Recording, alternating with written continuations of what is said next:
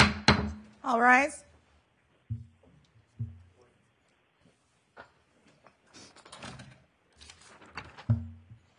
In the case 23-2832, Leg- Legacy Cares. Appearances on the Legacy Cares matter? Thank you. Good morning, Your Honor. Jennifer Giaimo on behalf of the U.S. trustee. Thank you. Good morning, Your Honor. Henk Taylor on behalf of the debtor. Good morning. I think we've got somebody on screen. Z Farley, I see that name on screen. Would you like to make an appearance? Your Honor, this is Zach Farley for UMB Bank. I am just observing. I, I believe my colleague may be in the courtroom, but otherwise, uh, I'll just be observing today, Your Honor. Thank you. We don't see anybody other than my uh, externs and law clerk, so uh, I think you're it, Mr. Farley. Where are you located, sir? Uh, Kansas City, Missouri. Okay, thank you. Go ahead, Mr. Taylor. Uh, Your Honor, we have one item on the calendar for this morning in the Legacy Cares case, and that is the application to employ Miller Buckfire as an investment banker in this case. Um, they were engaged in mid-March to initiate a sale process for Legacy Park, which is the asset of the debtor. Uh, they have been engaged in that process since then. Uh, we filed an application to employ them in the bankruptcy case under Section 328A because their application, their engagement letter is on a flat fee and basically commission basis uh, in, in the event a transaction is, is consummated. Um, we, uh, we noticed that out. We did not receive any formal objections on the record. Um, I do believe I spoke with Mr. Uh, Krupp, who's the attorney for the, the uh, committee in this case.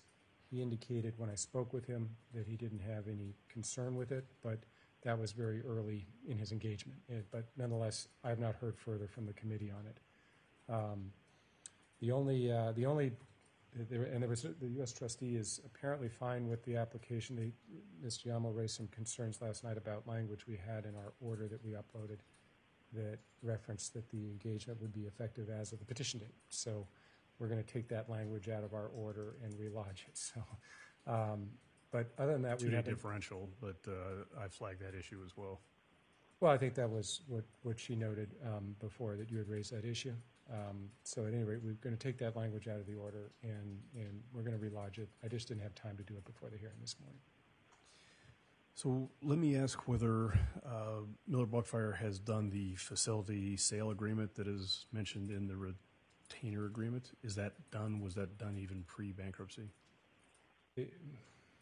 Yes, I- the facility sale agreement, I mean, that's would be, I guess, an asset purchase agreement, is that? It sounds to me like that's one and the same, but they call Uh, it facility sale agreement. There's no facility sale agreement, Your Honor, uh, that's been finally drafted at this point. That is in the process of being drafted. We're drafting a form, uh, asset purchase agreement to, Are you doing the agreement, your firm, or is Miller Buckfire? no, not Miller Buckfire. It's going to be Michael Slaney, who's the special counsel, transactional counsel for the debtors, working on that. And the point here, Your Honor, on that is that we're going to have a form APA to submit to um, parties who want to advance in the process and become the stalking horse bidders. So we need to have some sort of form of agreement that we can use with that. How I understood. Everybody who's going to be exposed to this project is going to be expected to use that uh, facility sale memorandum, right? Uh, it would be, yeah, I mean, there's obviously going to be some, uh, some alterations to that based upon what assets exactly they want to purchase out of it and, and how they want to deal with it and perhaps allocate value. But generally speaking, you know, that's the form, that's the idea behind the Form APA is that we want everybody to use this.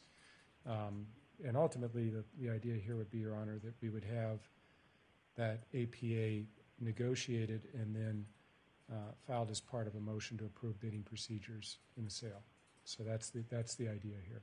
So I think I might have thrown you off because I called it a facility sale agreement. Uh, on page nine, paragraph D and paragraph 13, it actually talks about a facility sale memorandum, and it also indicates that Miller Buckfire is preparing that memorandum.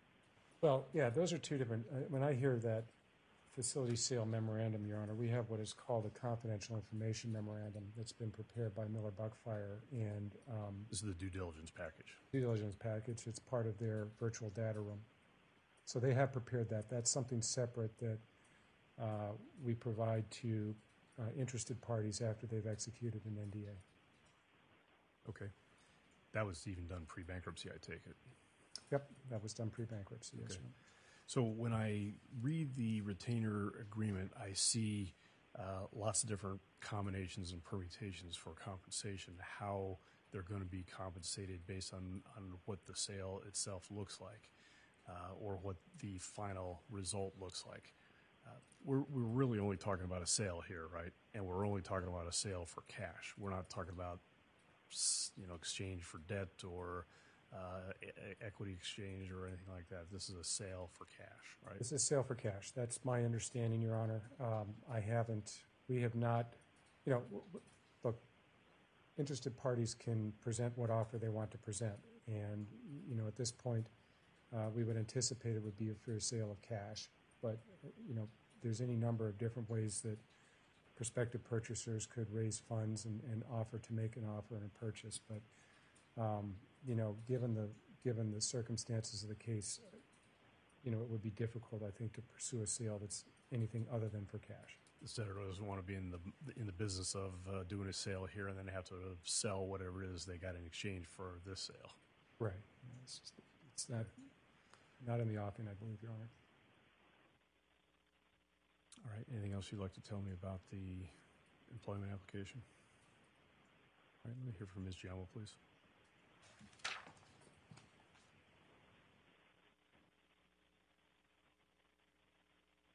Thank you, Judge. So yes, I uh, spoke with Mr. Taylor regarding removing the nunc-pro-tunc language from the um, proposed employment orders. We don't have a problem with the, um, the employment of the investment banker or the financial advisor. Um, I do note that there was, there were um, motions filed regarding compensation of professionals and compensation of non-professionals, and the deadline for objecting to that is May 31st, and we anticipate we might be filing objections to that. Um, And so as far as the compensation piece goes, um, that's an issue for another day, but You're talking about Knudsen order uh, Yes, issues? yes. And I believe there's also an, uh, an, a Knudsen order for non-professionals as well. Um, but we're reviewing that right now, and I do anticipate we might have an objection. So one of the things this particular Miller Buckfire uh, arrangement calls for is a monthly payment in addition to whatever percentage uh, of the proceeds received. Uh, But that's calling for monthly compensation. The the UST has no issue with that, or Well, I do, um, but because the, I believe the language of the order, um, provides that, which order is this? Hold on. Um, Basically, the order says the retainer agreement's uh, uh, incorporated in the order, and the retainer agreement calls for uh, basically from the start date, which is a date in March, that date every month is when they get seventy-five thousand dollars. Right. Well, that's not going to happen now that the nunc pro tunc language is gone. I'm, I'm, I'm assuming. No, Your Honor, respectfully, they're being employed under 328 on a flat fee basis, and they're, they've earned their, they will have earned their May fee um, at the end of this month. I don't see how the nunc pro tunc language has any effect on that. They're not filing fee applications. I, I, I'm sorry. I thought you said March, Your Honor. Well, the retainer agreement itself was signed in March. Right. That's, and it, I think the way the agreement works is starting on that date that things got signed, that date every month is the date by which they're gonna receive their seventy-five thousand dollars. Well, I think then we would need to work that out in light of the fact that this is not going to be nunc pro. So that would be a pre-petition debt. To me, the nunc pro issue is just a question of petition date versus when the application to employ was filed, and that's a two-day differential. Right. Right. And we don't. Right. You're- talking about something different. You're talking about essentially an assumption uh, of a pre-petition contract. Right. So the employment, if it's not nunc pro tunc, then the employment will be effective as of today when the court orders it. No, I think it'll be effective as of the date of the motion filed, which would be May 3. Okay, that, that's fine. Um, but that's May third, so for any work prior to that, um, I'm not sure how that would be paid.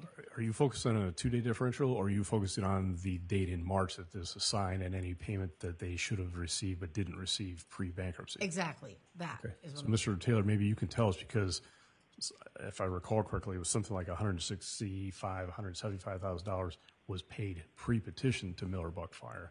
Were they completely current uh, on their compensation up through the petition date? Yes, Your Honor, they were current. Okay, so I think we are only talking about a two-day period then. Okay.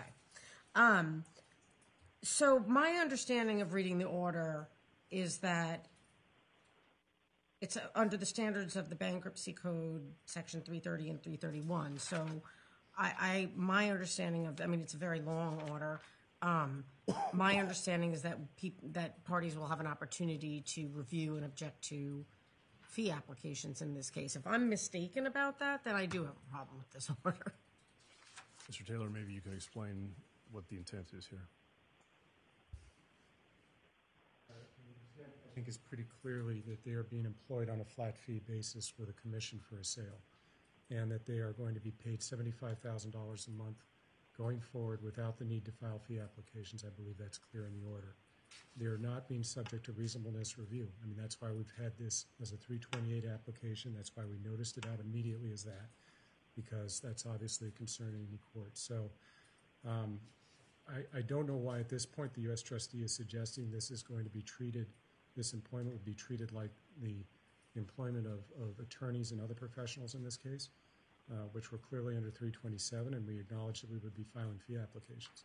So no, we're not, we're not agreeing at this point that they're going to file fee applications, and there's not going to be reasonableness review. I mean, I think there's some mechanism for the court to ultimately look at what's, what's granted here, but this is not going to be treated like fee applications for other professionals in this case, and we made that pretty clear. And as well, the other motion that she alluded to is we have filed a, a motion to authorize employment of ordinary course professionals. Okay.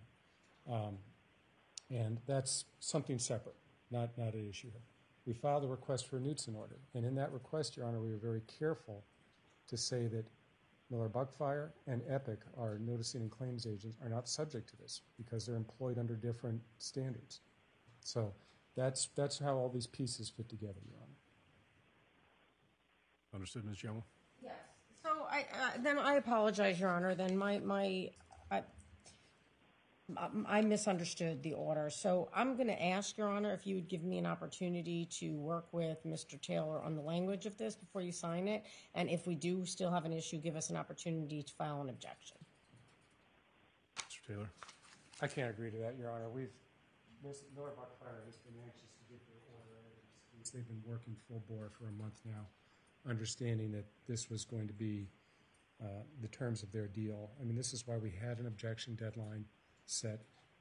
I, Miller Buckfire asked me as, uh, you know, last week, do we have any need to have somebody here in Arizona for this hearing? I didn't understand because the objection deadline had passed that anybody would be objecting.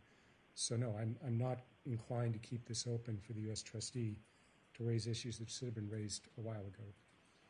Okay, well, clearly, there's a lot going on in this case, Your Honor, so I would respectfully request that we have that opportunity, and if not, then we might file a motion to reconsider if the order is issued. In other words, go ahead and sign this order.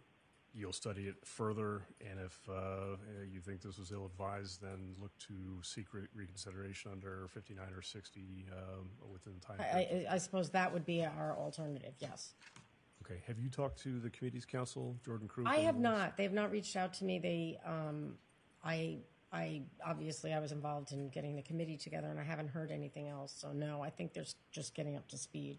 So I'm not sure they even had an opportunity to fully look at this. I mean, there's so many other issues that everybody was looking at. Um, so I apologize that I didn't fully understand the nature of this order. That's why I would rather have an opportunity, and I could get the objection done tomorrow if necessary. Um, I would get it done immediately, but that's why I'm asking that at least I have an opportunity to go through this with Mr. Taylor. If he and I can't iron it out today, then, then I would file an objection tomorrow. So here's what I'd be inclined to do, and that is approve this today. Uh, you continue to have discussions with Mr. Taylor. It seems like you ought to probably have a discussion with Mr. Krupp as well. Uh, and uh, if uh, if you all come to some consensus and need to submit an amended order, fine. Okay. Uh, if you can't come to a consensus, then uh, look at Rule 59 and, and 60 and see uh, where you stand. I'm not going to force you to file something by tomorrow, uh, but Okay. of course, the longer we delay between the entry of this order and uh, uh, any challenge you're going to have, uh, it, it doesn't inure to your benefit to wait. Right, I understand that, yes. Okay, that's fine. Um, I appreciate it. I mean, you know, just in all fairness to all the parties, especially the committee counsel that just got hired, there's a lot of material here, and so there has to be some leeway and some flexibility by Mr. Taylor, the debtor, to allow the parties to be able to fully um, review everything that's on file, and that's the nature of due process. So, Understood. Mr. Taylor, you had something more to add? Yeah, just, just the last comment, Your Honor. I did have a conversation, I've had several conversations with Mr. Krupp. Um, But my initial conversation with him when he was first retained and made a notice of appearance, he asked for, and this is something I'll just preview for you, he asked for an extension of time to review our DIP financing motion. And so this afternoon, I'll be asking the court to continue that final hearing for two weeks, okay? Okay. Uh, Does Ms. Giaimo know that before you just stated it? I, I was just made aware of that today, this morning. So that, that, that's just something to come this afternoon. Uh, In that conversation with Mr. Krupp, I specifically said there were a couple of things that I'd like his immediate attention to, and one of them was this Miller Buckfire application, given it was under 320. Um, And that's when I, he made the comment that he made. You know, it was an offhand comment that I'm not concerned about that employment under 328. That's what happens in these cases. Uh, I will say that regarding to the MCA application, which is before the court at 1 o'clock, which is our financial advisor, Mr. Krupp did have some concerns about that and raised them with us and MCA, and we've resolved that to include some language that modifies the employment app, employment letter in that case. So Mr. Krupp was looking at these employment applications. Okay. And, you know, obviously, if the court wants to, I believe Mr. Krupp will be at the hearing this afternoon, and So when we get to the MCA application, I'm going to be curious as to what overlap, if any, uh, we have between MCA and Miller Buckfire. Because when you look at the Miller Buckfire retention agreement, it looks a little bit like there's some uh, uh, financial advisor work they, they are doing as well.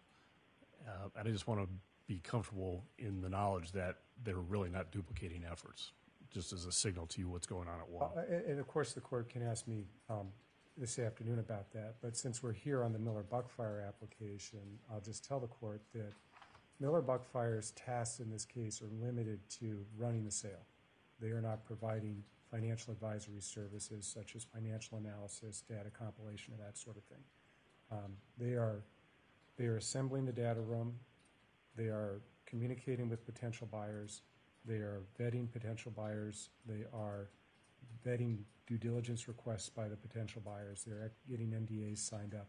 That's what their scope of task is. Miller, MCA has nothing to do with that process. Uh, That's very clearly, they're clearly siloed in that way, Your Honor. Okay, so let me turn to Mr. Farley because, sir, I do have a question for you. Uh, again, you represent uh, UMB, is that right? That's correct, Your Honor. So when I look at the retention agreement, one of the things that it talks about is compensation off of uh, a um, a credit bid. Your client is the one that's in a position to assert a credit bid um, should you prove up a, valid uh, enforceable lien.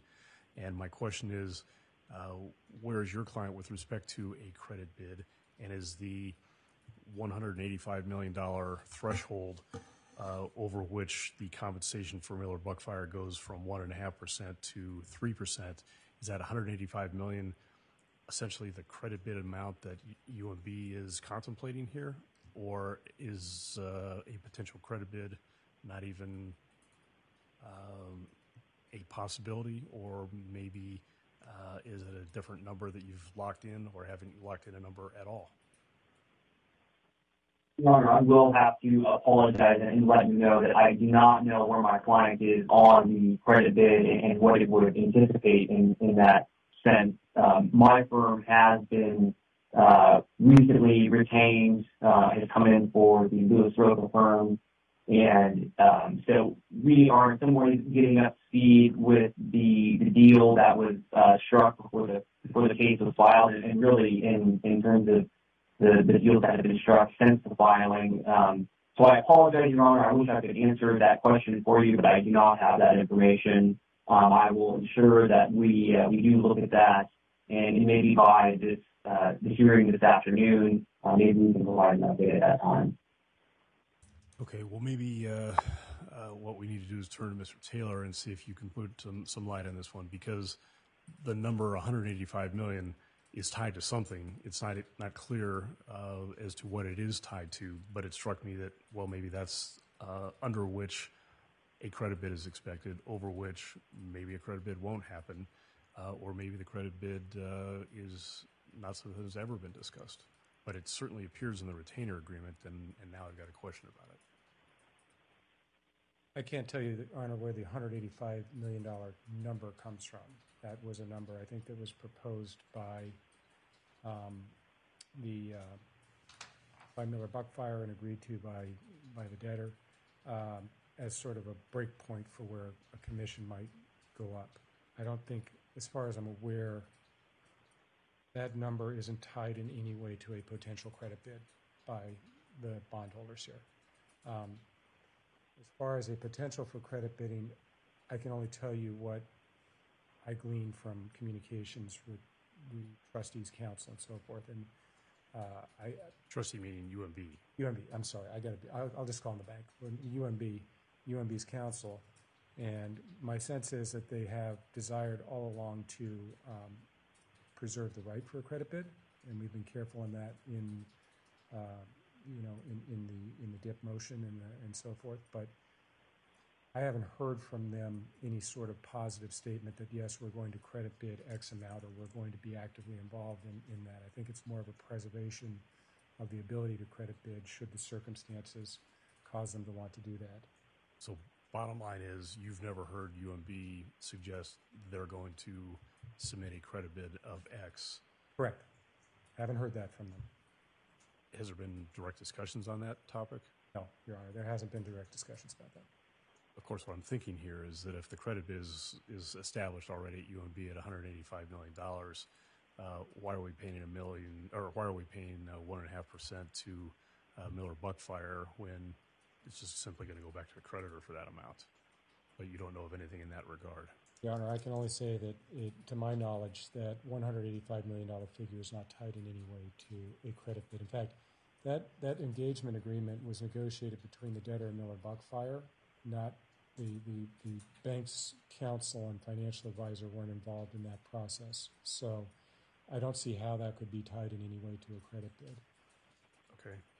One other thing that appears in this retainer agreement is the possibility that Miller Buckfire might engage counsel to uh, assist them.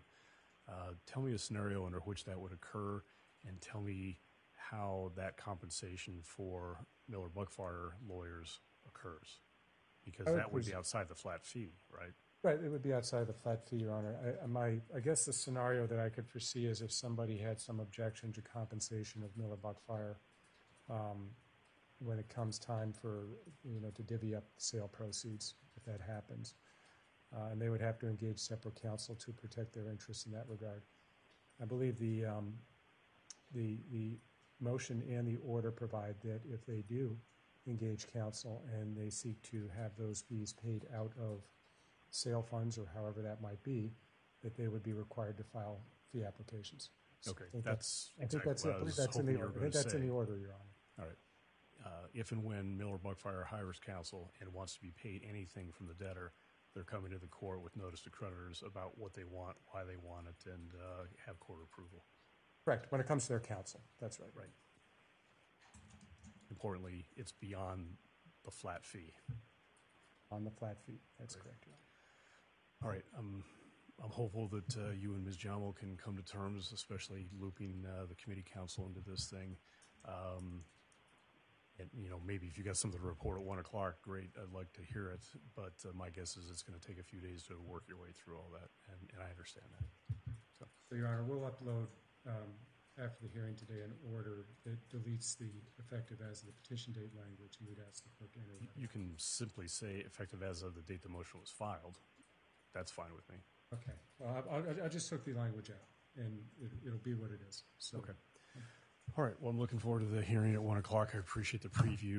And um, anybody have any final questions or comments? Let's start with Mr. Farley. No, Your Honor, thank you. Mr. Farley, are you going to uh, look a little bit into this uh, credit bid issue that I've inquired to see if you can give me a little bit- more update at 1 o'clock today?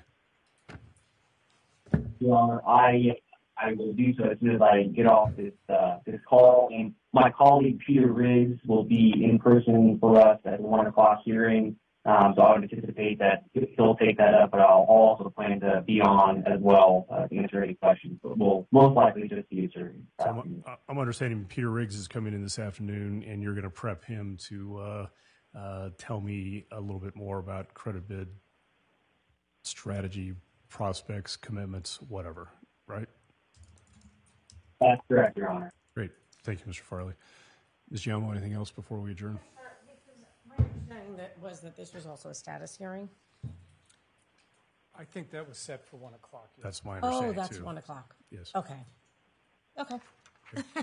We've got a lot to do at 1 o'clock, uh, but it sounds like the biggest attraction, where all the objections are residing, is not going to get resolved uh, this afternoon, correct?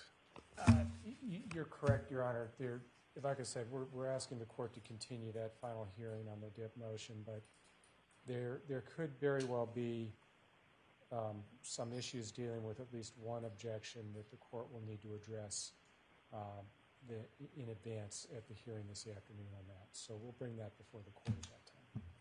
just uh, so I can focus on that particular issue, uh, give me a heads up as to which one I should drill down, down on. Certainly, Your Honor. Um, it- it- It's the objection that was filed by Wholesale Floors, which is Mr. Pack's client.